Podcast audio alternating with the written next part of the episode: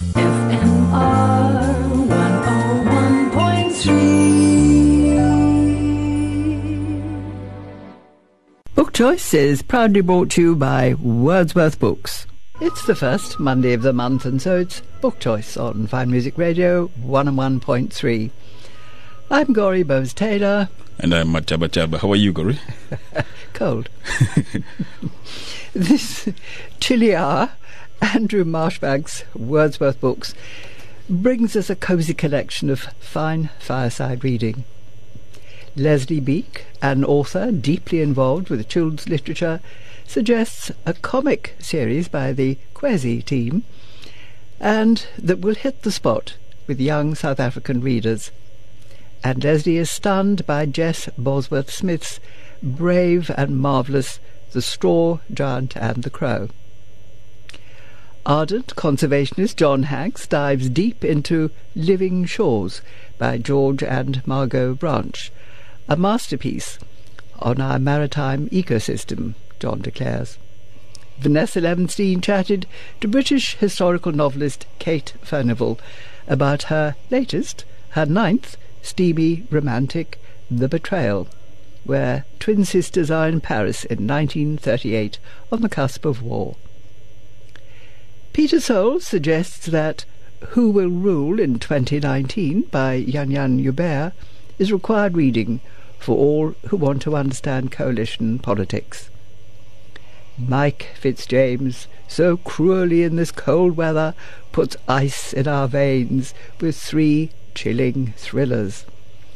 While I while away winter with a quartet of non-fiction crime books, not all of them new.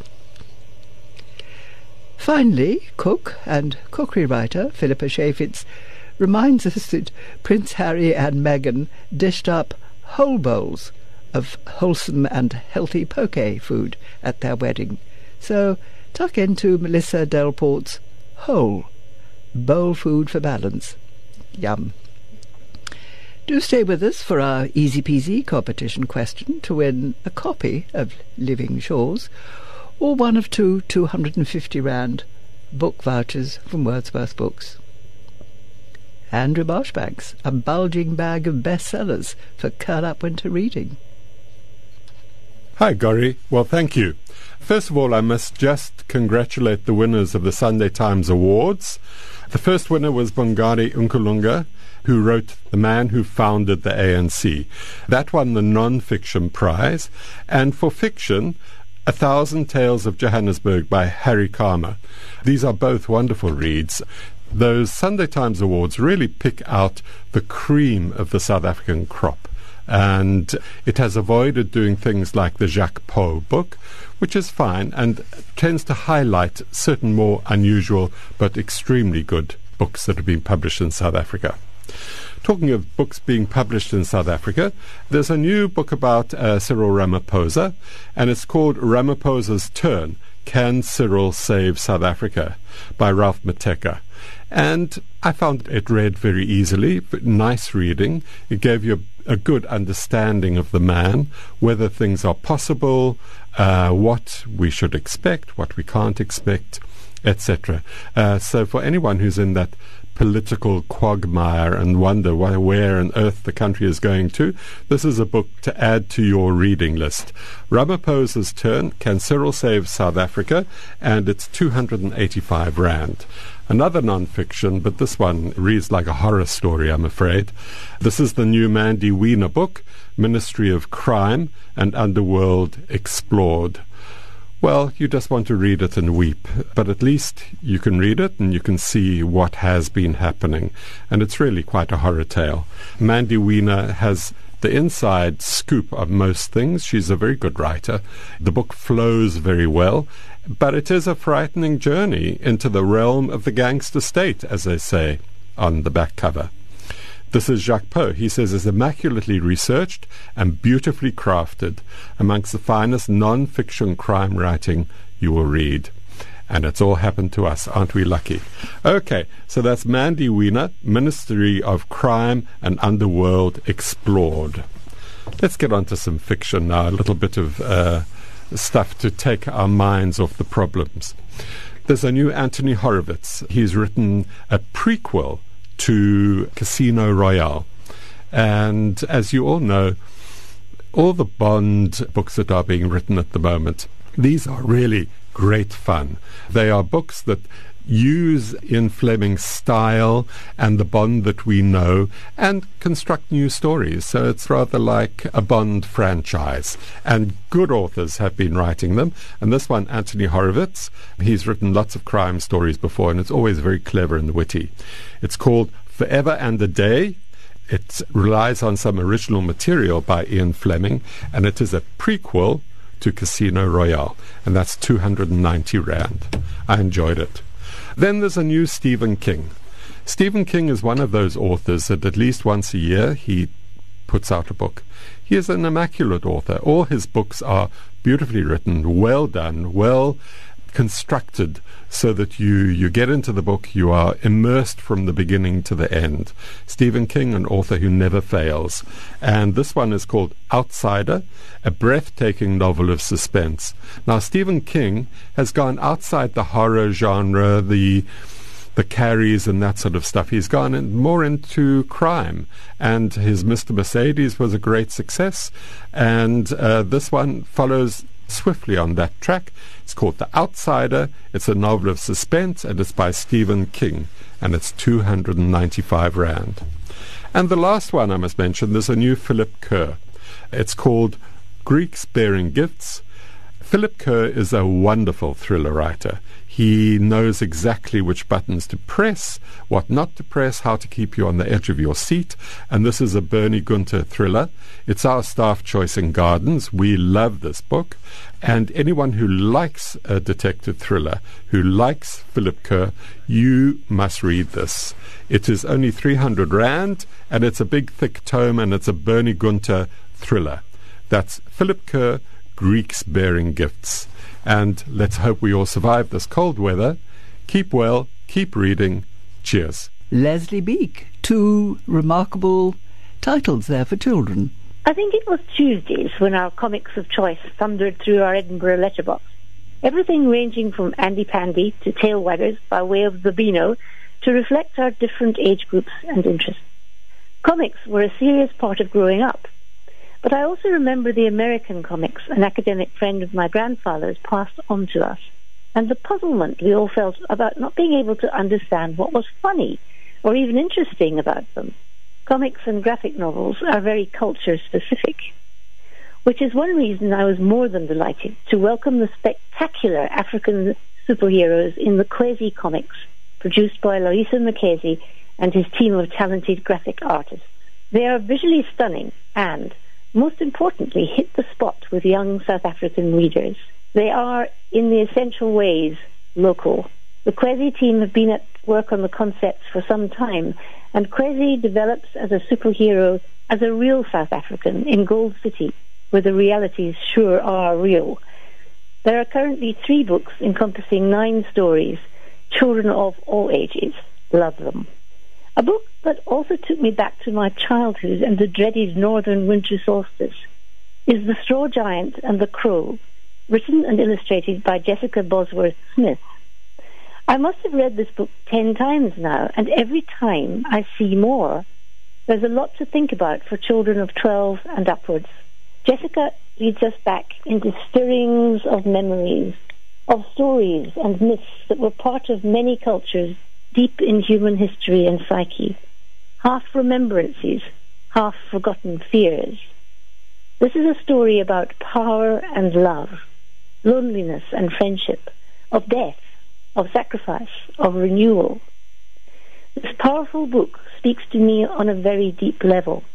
It's a connection to other times, pre Christian times, times so long ago that they have been all but forgotten the worlds that Terry Pratchett so marvellously accesses with his Tiffany Aching series and many of his other books as well. It is marvelous. It's also brave, bravely written, bravely illustrated, and bravely locally published. It is in no way conventional, and for that reason alone deserves to be closely read. Kwezi Comics by Loyiso Mkize and the Kwezi team are published by New Africa Books, and The Straw Giant and the Crow is written and illustrated by Jessica Bosworth Smith and is published by Imaginary House.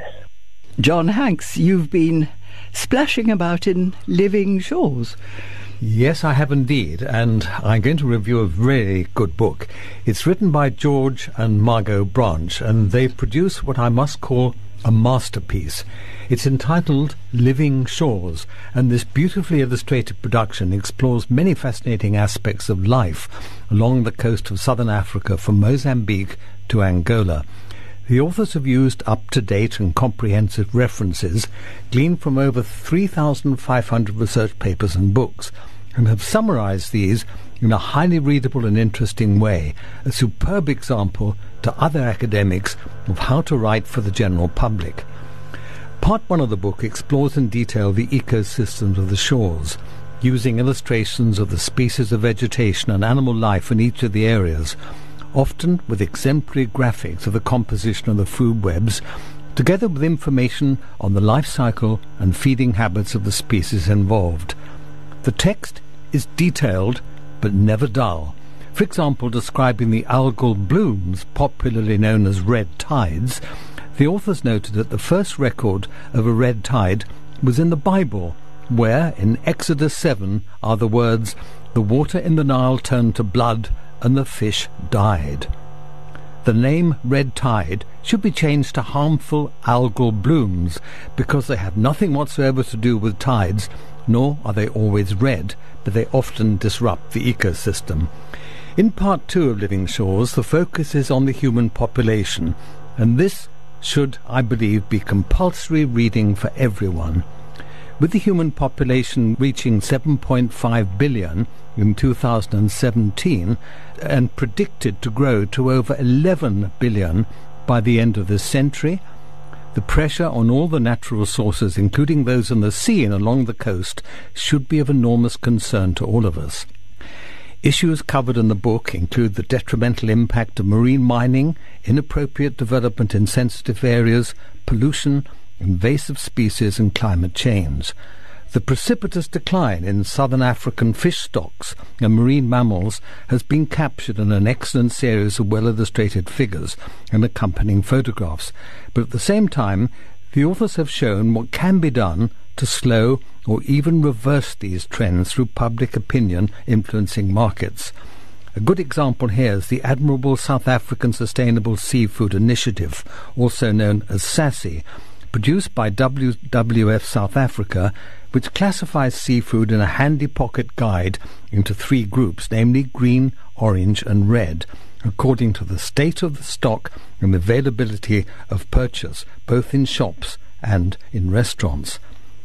The final chapters are what a book like this should have. Not all gloom and doom, but hope for the future, including the vital importance of education in the chapter Spreading Sea Wisdom, the penultimate chapter on the growth and development of marine protected areas, and the last chapter on the introduction of important new policies which have the potential to make a significant difference if implemented with a real commitment. For anyone listening who is already spending time in our beautiful coastal areas, this is a book you must have, as I'm sure you will learn lots more from it. For those new to the shores, I guarantee you'll be stimulated to spend more time there as soon as you look at this outstanding publication. The title is written by George and Margot Branch. It's Living Shores Interacting with Southern Africa's Marine Ecosystems. It's published by Struik Nature in Cape Town, and you can buy it for 450 Rand. And Living Shores is one of our giveaways today, as well as two 250 Rand book vouchers from Wordsworth Books. And here's our easy peasy competition question. Now is the winter of our discontent. Those are the opening words of Richard III. Who wrote Richard III? Was it Enid Blyton? Was it Shakespeare? We're looking forward to your calls on 021 401 1013. And here's a pre recorded interview with steamy historical novelist Kate Furnivall and Vanessa Levenstein. Dramatic, seductive, and thrilling, The Betrayal by Kate Furnivall is set in Paris 1938. It tells the story of twin sisters divided and joined by a dark secret. Romy is a pilot who literally flies undercover to help the resistance, while his sister is a socialite, married to a high ranking government official. Joining us on the line from Joburg is best selling author Kate Furnivall. Welcome. Thank you. Good morning to you. Morning. You dedicate the book to your own twin sister. How closely did you draw on this relationship when writing about Florence and Romy? Well, being a twin is something that is very, very special. We were together virtually every minute of the day and night for the first 11 years of our lives. And so the bond is incredibly intense. You are at times almost inside each other's head. And this was something that for many years I felt it was too intimate, too close to me to write about. But quite suddenly it seemed to open up. And when I was thinking, what shall I write about next?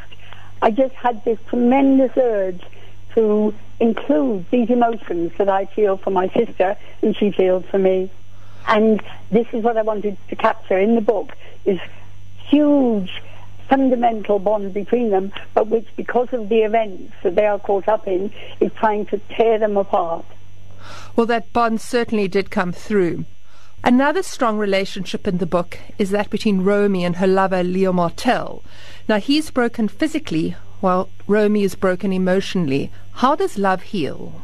Because love, like they say, is blind in that it may see what's there, but it doesn't matter what's there. And Romy saw Leo, all his strengths, his courage, his patience, his kindness, his bravery, and his grumpiness, and his wonderful flying skills that she knew about, but now he's too damaged to do so. And her love for him helps heal the damage within herself because it is from him that she learns to believe in herself. And throughout the book, as his love for her grows and hers for him grows, she moves from being a totally screwed up young woman to one who begins to learn to open up, to trust, and to commit herself to doing something worthwhile with her life. You write from your idyllic home in Devon, yet your novels are set in another time and place. I know.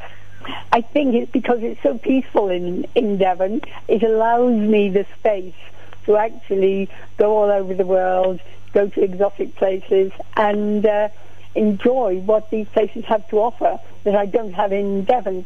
And it all started because when I wrote my first book, it was based on the life of my mother and grandmother, and that was in Russia. And the first book was set in China, but they were Russian within China. And it was totally enticing and captivating, and it gave me a taste for exploring fantastic places and incredibly detailed events that people know nothing about. And I wanted to impart these in my book. Well, you certainly succeeded. Now, does the research inspire the plot, or does the plot lead to the research? Ah, yes, that's always the question. It goes both ways. I usually start with a sense of place. I decide where I feel drawn to. And at different times in my life, I've been drawn to different places. Uh, sometimes sunny, sometimes cold and wintry. It, I think, probably depends on where I am in my own life. Because all authors put so much of themselves in the book, and it's only quite often when you look at the book afterwards, you can actually see what it was you were drawing on within yourself. It's interesting. And very often, um, sorry, I got a bit of a cough.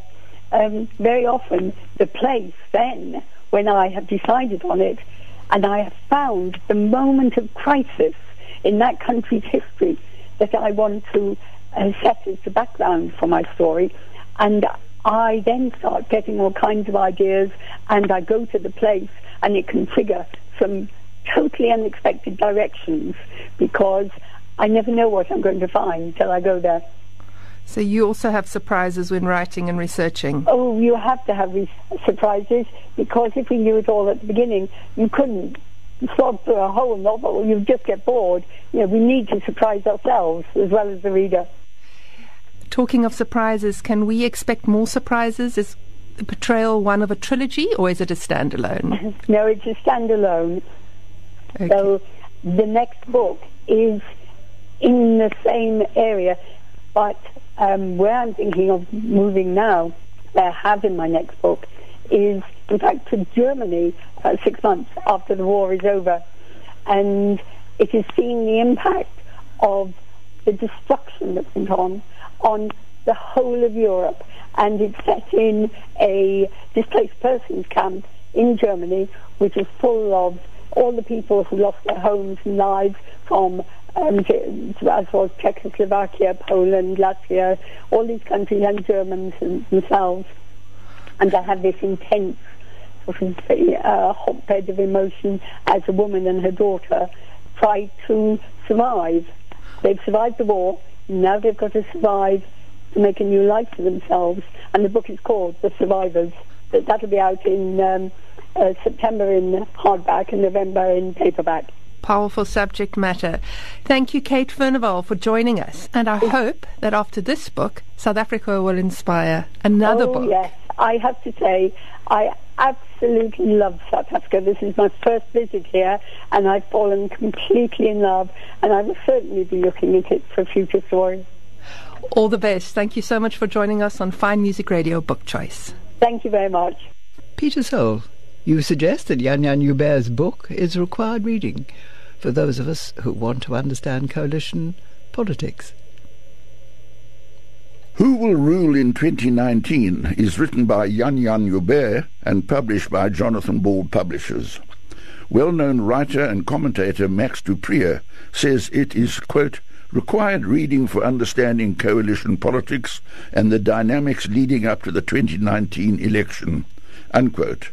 Until recently, Joubert was the parliamentary correspondent for the Johannesburg Sunday Times and now writes as commentator for a number of other media houses.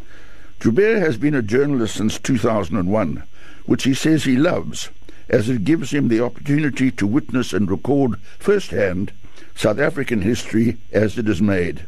Even though he acknowledges political journalism is at the same time the most wonderful and the most difficult of professions, showing the best and the worst side of people in times of great personal triumph and huge personal distress. Jan-Jan Joubert begins the book by analysing the declining support for the ANC during the course of the past few years. Nationally, their support fell from 62% in the 2014 general election to 53% in the 2016 local government elections. Since then, they have had to cope with state capture, leadership disputes, and further upheavals, and its position among the voters has hardly improved. The ANC slide since August 2016 has been borne out by the numbers. 118 by-elections have taken place between August 2016 and December 2017. The ANC put up candidates in each by-election and registered an average swing against it countrywide of 7.4%. Further, one swallow doesn't make a summer, but the ANC has not been able to dent the DA support in the by-elections since Ramaphosa was elected president, and this book was written before the De Lille issue became a major problem for the opposition party. But given the continued and unprecedented flow of support away from the ANC to various opposition parties, Joubert reaches the conclusion there is a definite possibility of the ANC dipping below 50%, which will mean coalitions are a future of our politics. Joubert then proceeds to analyze the ANC decline from the halcyon and Mandela years, the difficult Mbeki years, and the disastrous Zuma presidency. He also provides some considerable detail on how the arrangement between the DA and the EFF was arrived at after the 2016 local government elections. Both parties were determined not to do any deals with the ANC, and were fortunately served by two men negotiators in the DA Federal Executive Chairman James Selfe and Secretary General Godrich Gardee of the EFF, both of whom developed a respect for each other and were able to reach agreement on issues other hotheads would have found it difficult. Since then, Ramaphosa has taken office, and for a while there was a season of Ramaphoria. Joubert describes Ramaphosa as a master of patience and strategy, and it remains to be seen if the cards will fall his way and the season of tolerance persists to be of assistance to the ANC in the forthcoming 2019 election. Joubert then examines the options available to the two main opposition parties leading to the 2019 elections and what the smaller parties can do.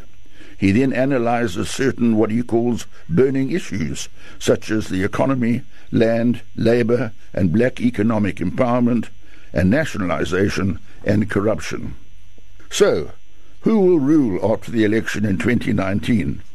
Joubert offers a number of options for coalitions or a government of national unity, but all will depend on voter turnout. This book is a serious analysis of the current South African political situation and will be of interest to all who follow political party trends. Mike Fitzjames trying to ice our veins with three chilling thrillers. Good afternoon, Gorry. I have three exciting reads this month. My first choice is The Ruin by Dervla McTiernan. In his first week in the job, Garda Cormac Reilly responds to a call at a decrepit country house and finds two silent, neglected children waiting for him, fifteen-year-old Maud and five-year-old Jack. Their mother lies dead upstairs. Twenty years later, Cormac has left his high-flying career as a detective in Dublin and returned to Galway. As he struggles to navigate the politics of his new appointment, Maud and Jack reappear in his life. What connects a recent suicide to the death of their mother long ago?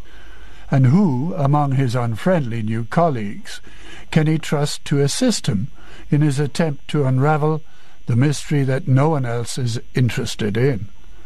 This was a fascinating story from page one. My second choice is the latest in the Charlie Parker series by John Connolly. The title is The Woman in the Woods. The semi-preserved body of a young woman is discovered in the Maine woodlands. It's clear that she had given birth shortly before her death, but there's no sign of any baby. The lawyer Moxie Castin engages Charlie Parker to shadow the police investigation and thereby find the child. Parker is not the only searcher. Someone else is following the woman's trail, someone with an interest in more than a missing child someone prepared to leave bodies in his wake. Now, in a house by the woods, a toy telephone begins to ring, and a small boy is about to receive a call from a dead woman. How will Charlie Parker unravel this mystery and stay alive? This was a great read, as usual. My final choice is Death is Not Enough by Karen Rose. Gwyn Weaver is as resilient as anybody could be. Having survived an attempted murder, she has rebuilt her life and reclaimed her strength. She always realized her feelings for defense attorney Thomas Thorne, but as her friend and colleague there could be little chance of more than that. Thorne has known violence and pain all his life. He's overcome the hardships thanks to his own grim determination and the support of his loyal friends. Now he's thinking it might finally be time to relax and let his guard down a little. Suddenly, Thorne's whole new world is torn apart when he is found unconscious in his own bed, the lifeless body of a strange woman lying next to him, and her blood on his hands. Knowing Thorne could never have committed such a crime, Gwyn and his friends rally round to clear his name. But as it turns out, this is just the beginning of a brutal campaign to destroy Thorne and everything he holds dear. I found this to be unforgettable and truly satisfying. That's it for this month. My choices were The Ruin by Dervla McTiernan, The Woman in the Woods by John Connolly, and Death is Not Enough by Karen Rose. Enjoy your reading. And here's a quartet of non-fiction crime books. Not all of them new. Jonny Steinberg's The Number is seven years old. Andrew Brown's Good Cop, Bad Cop, Confessions of a Reluctant Policeman was published last year. Hitman Hire, Exposing South Africa's Underworld by Mark Shaw, is this year's offering, as is Killing Goldfinger, The Secret Bullet-Ridden Life and Death of Britain's Gangster Number One by Wensley Clarkson. These four will help you to make up your mind whether to be or not to be a gangster. Of course, crime pays. Britain's number one gangster, John Palmer, was worth 40 million quid when the Hitman bullet hit home. He was 66.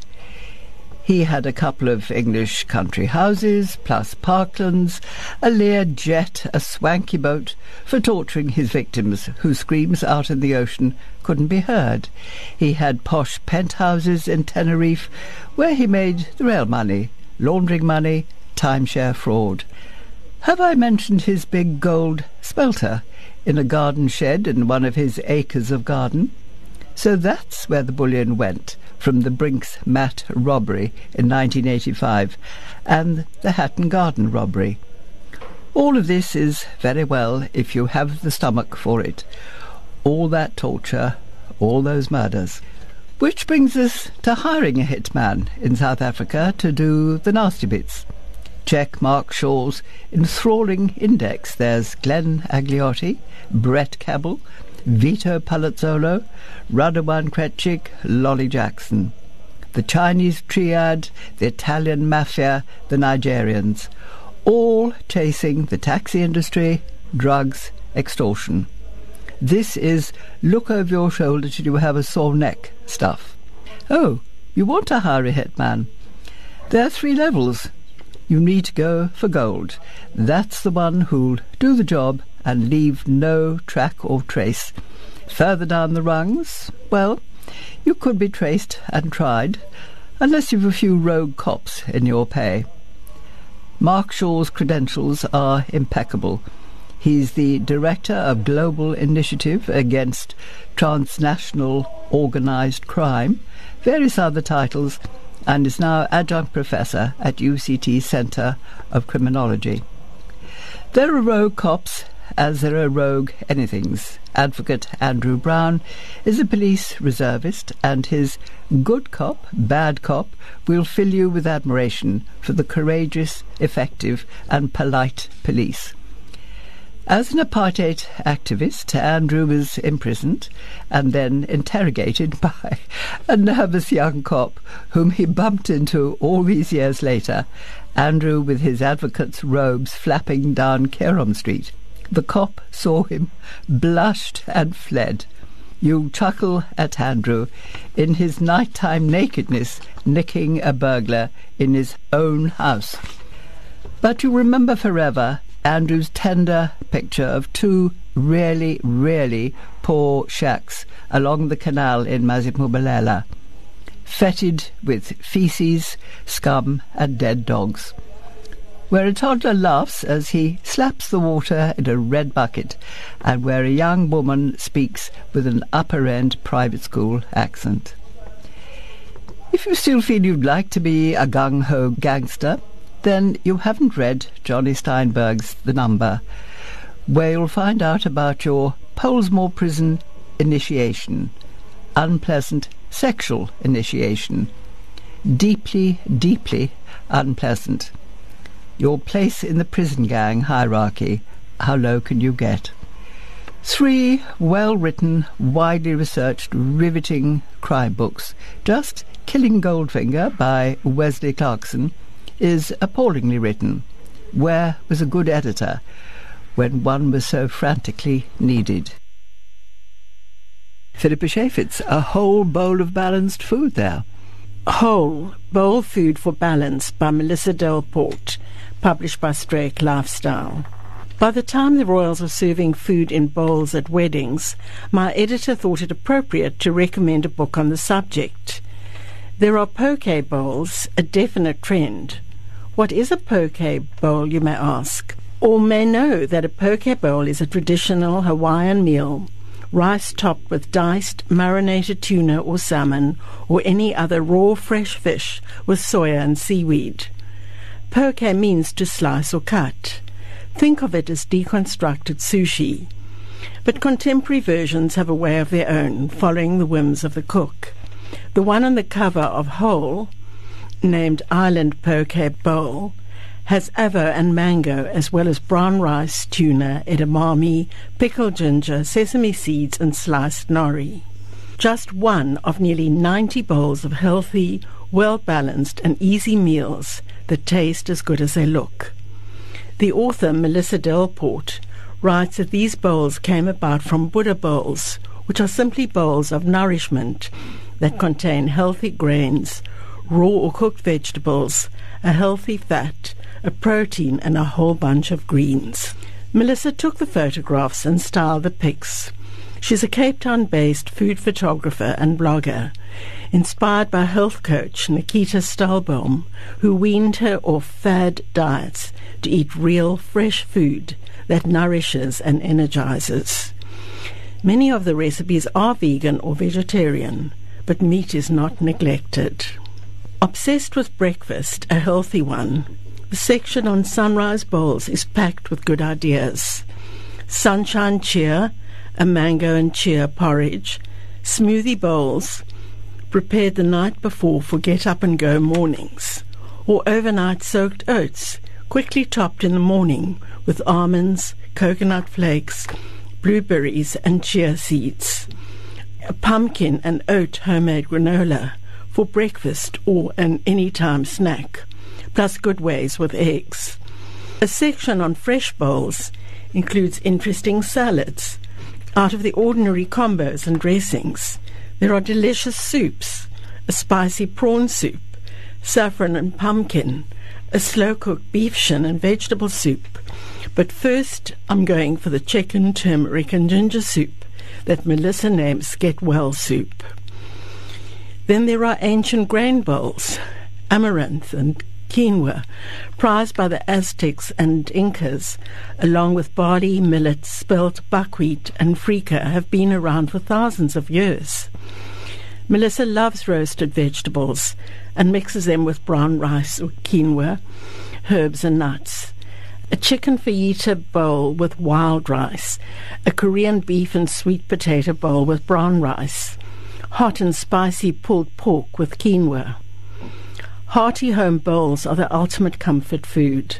A butternut lentil and chickpea curry, a Mediterranean fried falafel bowl, another with baked falafel, roasted veg and hummus, lentil meatballs with garam masala, a humble stew with beef shin, oodles of noodles and plenty of pasta, coconut broth with green tea chicken, Asian veg and rice vermicelli, drunken duck ragu with gnocchi, romanesco and basil pesto pasta. There are bowls for sharing, five kinds of hummus, one basic and four variations, three kinds of pesto. Treat bowls are your sweet treats, but without synthetic sugary ingredients. Healthy substitutes are used almond and coconut milk, maple and coconut sugar, almond flour. Simply eating out of a bowl is comforting in itself, all the more filled with delicious, wholesome food. It's matinee up next, and Amanda Burter's Book Yes Sir on Wednesday, July 18. And there's joyous news. From next month, Book Choice has a new time slot. It's at noon Still on the first Monday of the month, which gives us an extra 10 minutes. Rejoice. Thank you to Rick Everett for so kindly compiling the music, to Mwandi Lobi, sound engineer, and to Matabataba Radebi for so cleverly keeping the show on the road. And from me, Gorry Bowes Taylor, it's goodbye and good reading. Book Choice was proudly brought to you by Wordsworth Books. Hi, I'm Andrew from Wordsworth Books. We have bookshops that are a bit different. We have staff that are a bit different. We love our customers, and we're passionate about our books. From paperbacks at 59 Rand to Leonardo da Vinci at 2,000 Rand, our selection is remarkable, and we sell special stationery as well. Wordsworth. We sell books the old fashioned way. We read them. FMR.